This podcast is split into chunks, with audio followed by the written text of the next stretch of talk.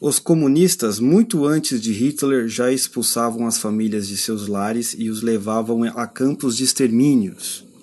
Os nazistas só copiaram a prática. Oliver Talk. Bem-vindo ao seu podcast de hoje. Enjoy.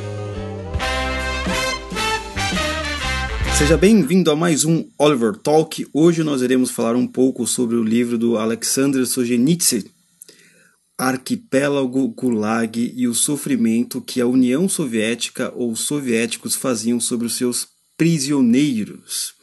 Para você ver como a ditadura é muito terrível. E essa frase que eu falei no começo, na introdução do podcast, é uma frase justamente do livro Arquipélago Gulag, para você ver que muitas ideias do nazismo, do nazismo foi pegadas justamente da União Soviética, dos comunistas.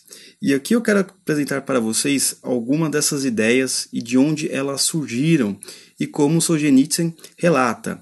E não se esqueça de se inscrever no podcast, assinar onde, onde você estiver ouvindo. Se estiver ouvindo pelo YouTube, não esqueça de curtir, ligar aí no sininho para você não perder mais nenhum podcast e ajudar a gente, certo? E também entrar na loja do Romanini, Wake Up Império. Hoje ele está com uma nova coleção de roupas, a Coronga Wears, para você andar com estilo, ou pelo menos ficar com estilo na sua casa nesse período de quarentena. Não se esqueça de visitar lá, correto?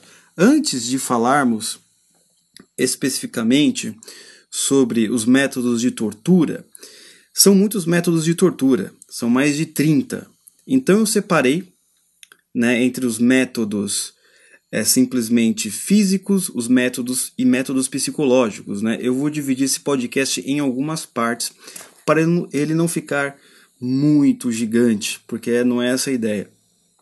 Então, vamos falar também quem é o autor. Ele é um autor russo, ou melhor, pelo menos viveu na União Soviética, ele lutou na Segunda Guerra Mundial pela União Soviética. Inclusive, ele ganhou, ele foi condecorado, para vocês terem uma ideia. Desde jovem, ele já entrou na Revolução, no Partidão, com aquelas ideais. Sabe como é, como é que é jovem, né? Isso também não mudou muito para o Solzhenitsyn. Ele também acabou, acabou entrando para a Revolução, etc. Adquiriu o marxismo, o leninismo como a maior causa de todas como todo jovem que acha que a revolução é a coisa mais importante, certo? E nessa época também ele lutou, como eu falei anteriormente, ele lutou é, pelo exército soviético na guerra. Inclusive ele teve livros, ele escreveu livros, poemas e canções entoando o regime soviético. Para vocês verem como é que funciona o negócio, não é? E depois que aconteceu, ele acabou sendo preso no finalzinho da Segunda Guerra. Por quê? O que aconteceu? Ele sempre foi um fiel ao comunismo, a Stalin, a toda a ideologia. Só que aconteceu alguma coisa de ruim e ele só fez uma pequena crítica a Stalin, a, Stalin para um amigo. Sabe aqueles amigos de confiança que você tem? Pois é. Esse amigo de confiança contou para NKVD, que é um órgão dentro da União Soviética e, nesse, e esse órgão ele também é responsável pela polícia secreta. Ele contou para os membros da KVD que aconteceu. Solzhenitsyn foi preso. E dentro da prisão, ele conheceu a malignidade do regime soviético, a podridão, tudo o que ele jamais imaginava. Enquanto ele estava lá, fazendo parte do exército, fazendo parte não sei se exatamente do alto escalão, mas de um escalão maior do que uma pessoa comum, ele não percebia nada de ruim. Quando ele foi para a prisão, quando ele foi para o Gulag, ele percebeu o grande problema. Tanto é que o livro Arquipélago Gulag, o que ele é?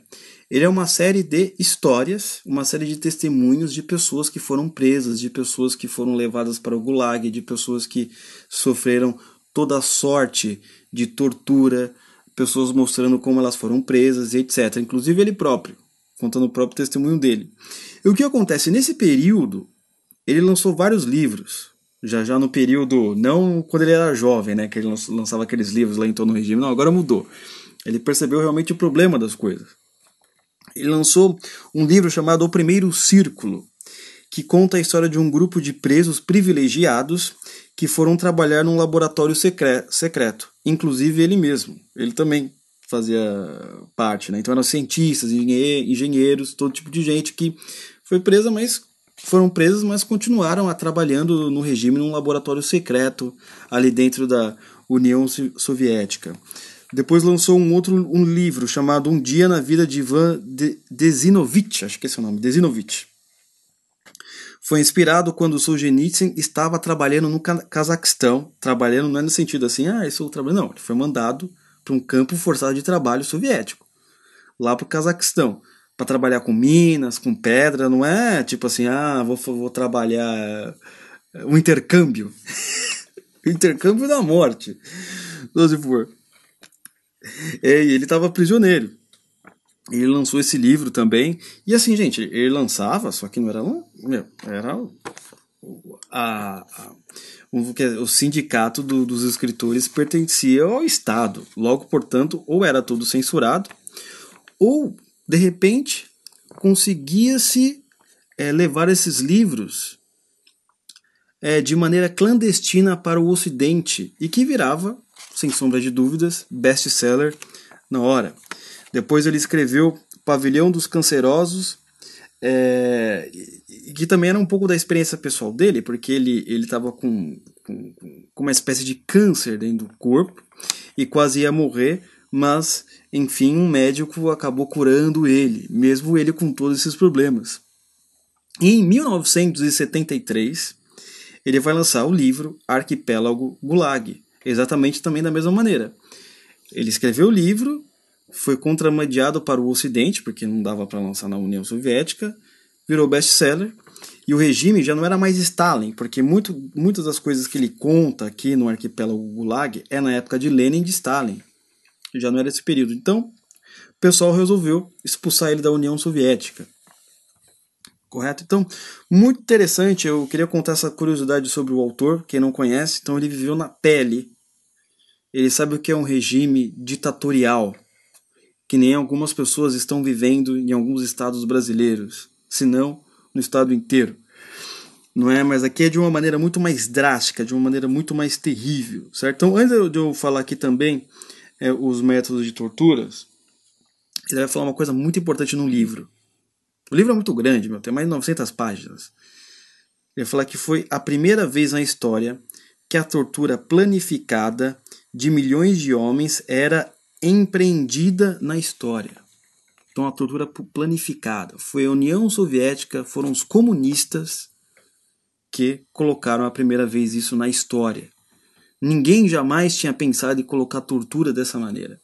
Não, que os nazistas, olha, os nazistas são ruins, são pessoas malignas, são pessoas que nós temos que extirpar. Mas os comunistas também, meu amigo, não estão atrás. Várias ideias do nazismo vieram dos comunistas sem sombra de dúvida. Ah, você está mentindo. Leia o arquipélago Gulag.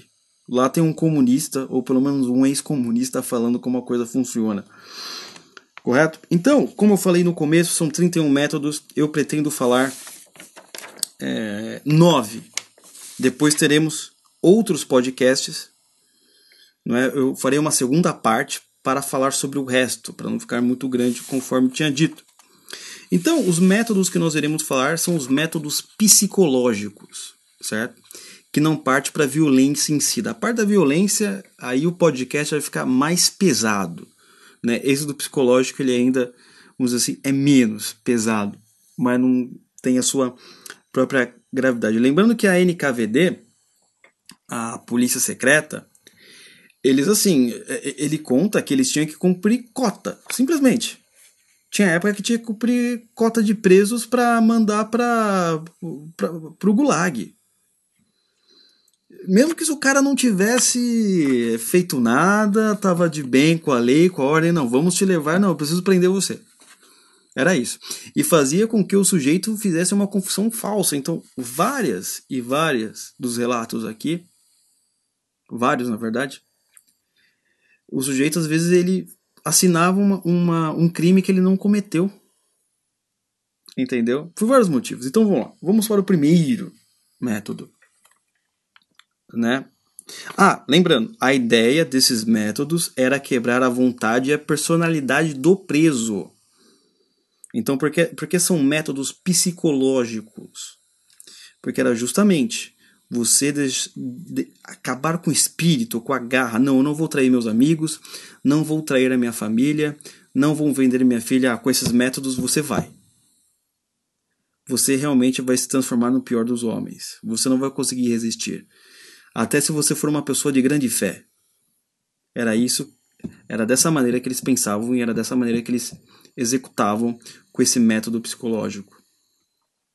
Certo? Primeiro método que eles usavam antes de levar o preso em si para a confissão. Primeiro, capturar um crítico de Stalin ou um crítico do regime ou um dissidente ou alguém que eles queriam prender à noite. Esse era o primeiro ponto. Tinha que ser à noite. Por que à noite? Porque o sujeito ele já está se preparando pra, para dormir. Às vezes ele não tem. Ele não está pensando que pode acontecer alguma coisa, sabe?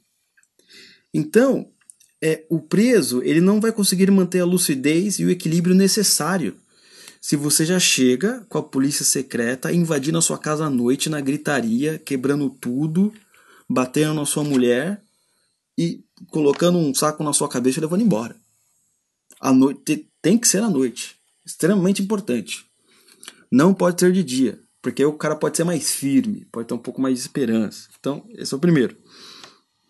Segundo método, persuasão. Então, por exemplo, você já está no interrogatório. Sabe que o interrogador falava: olha, é o seguinte, não adianta. Você vai, você vai ser mandado para o gulag ou para um campo de concentração de qualquer maneira, se você é inocente ou não, certo? Seja sensato e assina aqui, sabe? É um método direto ao ponto. Assina aqui. Se você colaborar, você vai ter mais vantagens. Então, assim, era, era, assim, acabou. Não, assina aí. É... Não, mas não fui eu que cometi esse crime. Não interessa, vai ser preso do mesmo jeito. Acabou. Não é, é persuasão assim é direto. Correto? Terceiro método é insultos grosseiros. Insultos grosseiros, né, palavrões no geral, funciona com pessoas educadas, delicadas, burgueses, pessoas de natureza sensível e religiosas. Não é? Então, você simplesmente xingar o sujeito de qualquer maneira e ainda com ameaças, com a persuasão, pegando ele à noite, faz com que ele confesse, mesmo que ele não tenha cometido aquele crime. Hoje talvez não possa fazer muita diferença, você xinga alguém, mas naquela época fun funcionava. E ele conta relatos de religiosos que simplesmente cederam por causa das ameaças junto com insultos grosseiros, que ele diz aqui que ele nem quer usar os termos. Então deve ser muito mais pesado do que simplesmente nós ouvimos no cotidiano. Correto? É a quarto método, contraste psicológico. Certo? Como se dava o contraste psicológico, né? Você levava o sujeito, você já imagina à noite, encapuzado, não é? E no primeiro momento você o tratava muito bem, de maneira amável, não é? Não, quer um cafezinho, quer um chazinho, não sei o que, não, não sei o que. E ele vai estar ali perturbado, ele não sabe o que está acontecendo. E você chega como um anjo. É? Chega como um cordeirinho. O que acontece? Depois do nada, num surto, você simplesmente começa a ficar bruto simplesmente começa a puxar o cabelo dele, mostra, aponta a arma na cara dele, você muda do, do nada. E o cara, você imagina um simples camponês soviético. Talvez ele não tenha esse imaginário seu de filmes. E mesmo que tivesse, talvez você também acharia muito estranho. É, aconteceu algo assim. Era algo surpreendente, era a primeira vez, talvez na história da humanidade. E muitas vezes também esse método era usado com dois interrogadores. O bonzinho, que ia depois chegava o, o bruto, o cara do mal. E ele achava, primeiramente, não, isso sendo muito bem tratado, porque a grande mãe Rússia, a grande União Soviética jamais faria nada comigo. Ah, amigão, vai nessa. É, e esse é um método que funciona muito, o Solzhenitsyn relata, com mulheres. É um dos métodos psicológicos que eram usados, que era, era uma das torturas psicológicas usada com mulheres. Funcionava muito e muito bem. Elas assinavam até o que não fizeram, ele relata aqui, com esse método, com esse choque de personalidade que você dava uh, nas mulheres.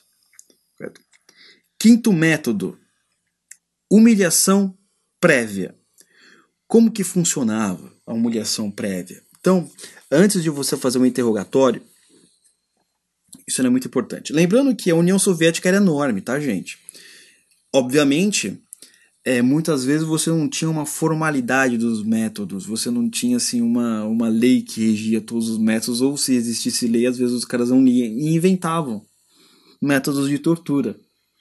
Olha só, então, por exemplo, ele vai contar a história do, da humilhação prévia antes não é, da, do criminoso, do crítico de Stalin, especialmente mulher, também nesse caso.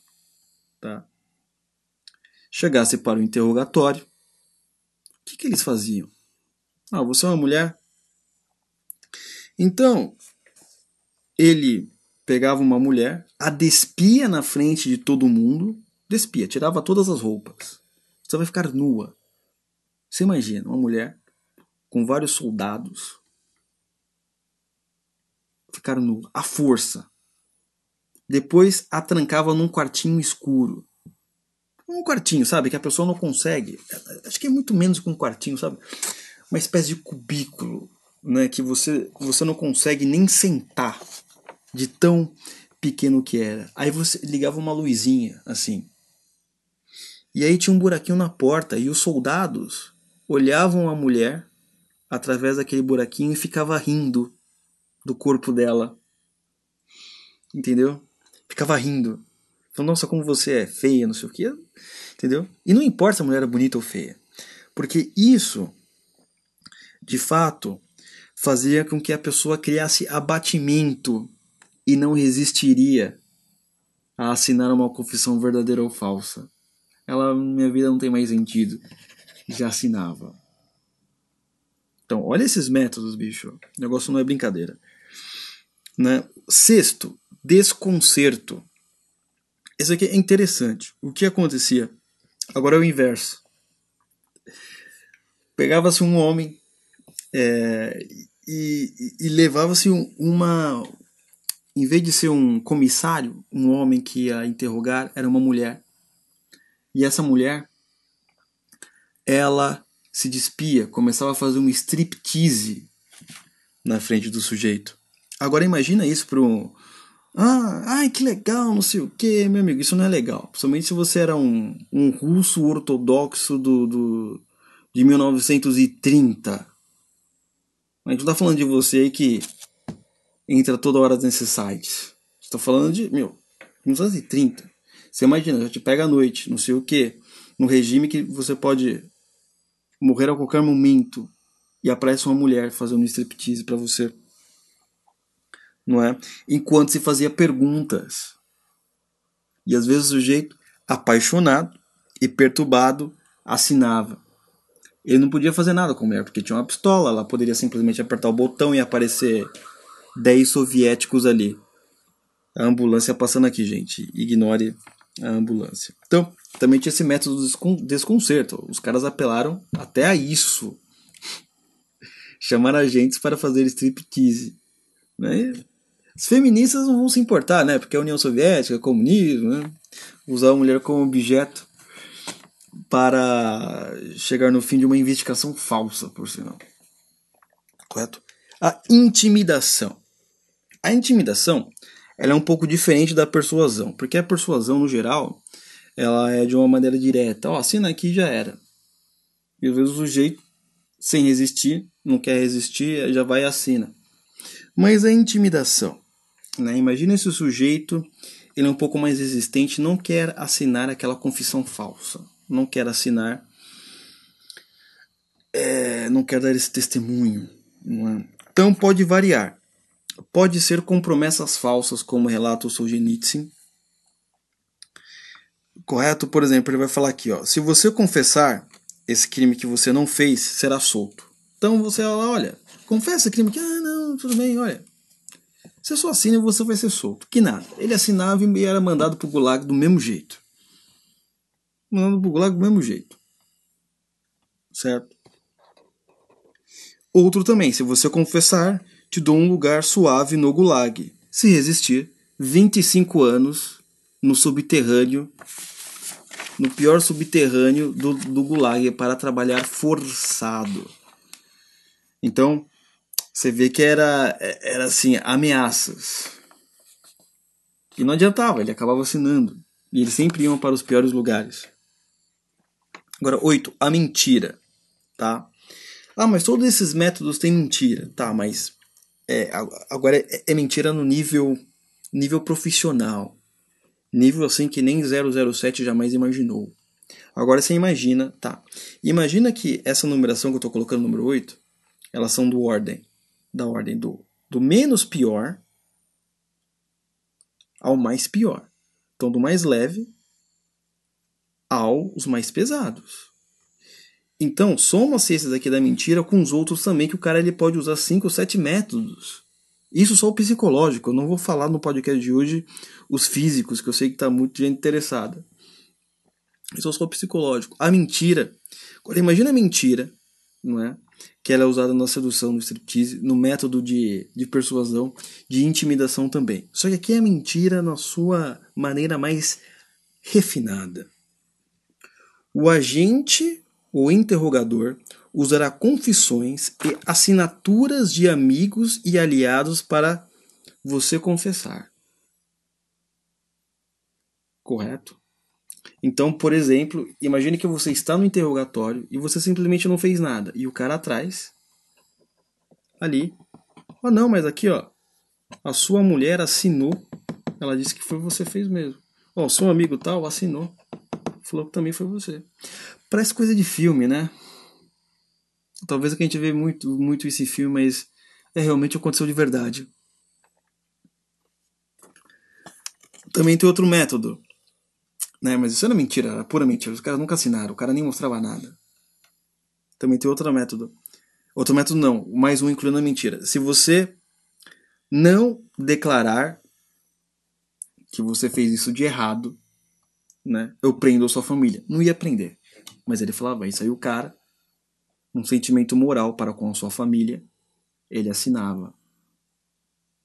Mas aí os agentes, o pessoal da polícia secreta nem tinha falado com a família dele. E ele foi obrigado a assinar uma confissão falsa. Pô, vou ter que assinar uma confissão daquilo que eu não fiz, justamente para salvar minha família. Então você imagina quanta gente foi simplesmente aniquilada por esse tipo de coisa. E o nono e último de hoje é o jogo com a afeição, que ele chama. Jogo com a afeição. O que acontece? Esse é o método mais forte para você quebrar o espírito masculino, ele diz. Para acabar com o homem mais existente, também pode ser incluído mulher, mas com homem, especialmente homem, eles faziam isso. Especialmente homens. Tá, primeiro, principalmente com homens casados, porque eles seguiam um lema que era da seguinte maneira: O inimigo do homem é a sua família. Eles tinham esse lema. O inimigo do homem é a sua família. Então, se tem esse cara resistente que não quer assinar, que se acha o santo, que se acha o moralmente correto, que não quer assinar essa confissão falsa pra gente mandar ele pro gulag, porque senão os caras, o pessoal lá do Comitê Central do Partido do Povo o nosso saco. Vamos, sabe o que a gente vai fazer? Vamos ameaçar agora a família dele de verdade. Lembra que no meio da mentira, o anterior, eles falavam, vou prender sua família, só que eu não prendia. Agora dessa vez era. Então, eram coisas assim, ó. Ele trazia a filha do cara e falava, olha, se você não assinar, eu vou jogar a sua filha no salão, num, num salão não, desculpa, numa cela que só tem estupradores e todos esses estupradores têm sífilis.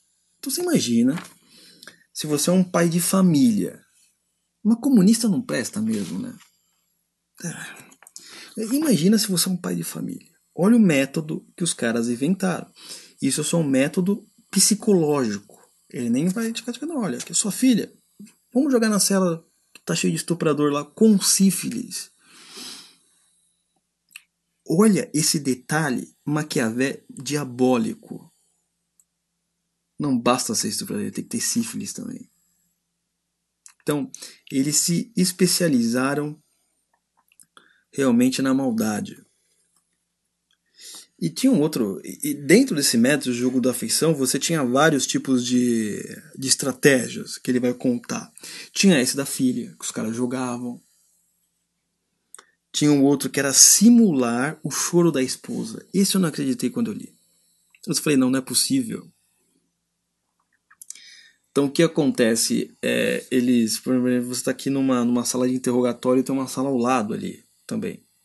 Eles colocavam uma. não é fita, né? Disco, acho que é disco. Enfim, um aparelho de som na época que simulava o choro de uma mulher. Ah, mas eu eu sei perceber quando é o choro da minha mulher, quando não é o choro de uma outra mulher. Amigão, quando você tá lá com 10 soviéticos, com cara feia te interrogando, falando que vai ameaçar sua família e não sei o que. Você já não tá no espírito ali de ser perito para identificar a voz de mulher.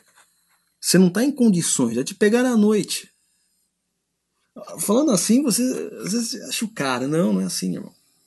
Não é assim. Cara em desespero, começa a ouvir um choro, ele já tá com o coração aflito por estar ali. Ele não vai ter discernimento para identificar se é o choro de uma mulher ou não. Os caras são malandros. Comunista. Isso é muito importante. É, você não tem condições de discernir. Também tinha um outro método usando sempre a esposa. Né? Mas o que, que eles faziam? Às vezes eles pegavam uma mulher parecida com a esposa do cara, colocava atrás de, um, de uma porta envidraçada que você não consegue ver muito bem e fala, ó, sua esposa tá ali, ó. A gente vai acabar com ela. Aí o cara ali a forma da esposa, já tava em desespero e assinava qualquer coisa. Esse era o método para você acabar com um pai de família honrado.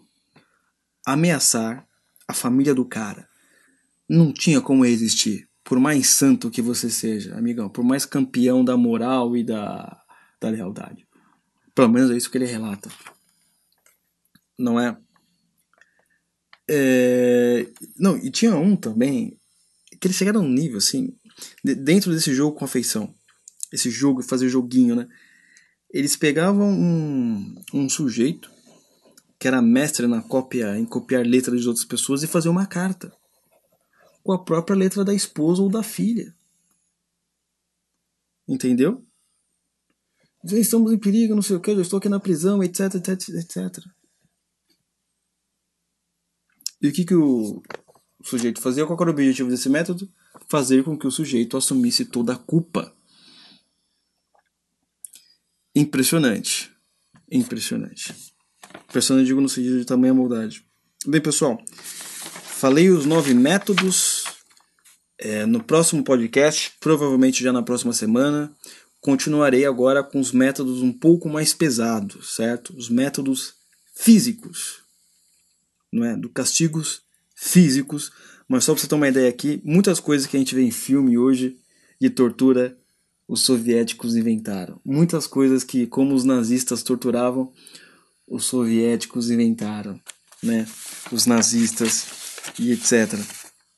Então falamos de nove métodos, faltam mais alguns e eu falarei no próximo podcast da próxima semana, se Deus quiser e se assim permitir. E se vocês gostarem também, né? Manda uma mensagem, pô, gostei, quero continuar. Quer dizer, não, não, não gostou do método em si, mas quero saber mais. Ou senão você lê o livro, né? É, não se esqueça de financiar o nosso podcast no Apoia-se por no mínimo 10 reais, tá? Você vai ter direito à revista Cronos. Você, é, lá a gente coloca todo o guia bibliográfico, a gente coloca essas coisas lá também. É, para você comprar seus livros e etc, etc, etc. É muito importante que você apoie, se você puder ainda, nesse momento difícil. Caso não, a gente entenda, porque tá todo mundo passando por dificuldade. Quinta-feira, até domingo agora, nós iremos fazer lives no YouTube a partir das 10 horas. Então conto com a sua presença lá para a gente trocar um papo. É, essa quinta-feira, agora 10 horas, o tema vai ser a ciência do Partido Comunista. Já aproveitando esse tema. Aparece lá, vai ser legal. E também nós iremos fazer o curso do Jordan Peterson, tá? Você que está acompanhando a série Jordan Peterson terá um curso sobre o Jordan Peterson e vai ser muito legal. O André irá dar mais detalhes. Então, muito obrigado por estar ouvindo o podcast Oliver Talk e até a próxima. Oliver Talk. Este é o fim do seu podcast. Muito obrigado.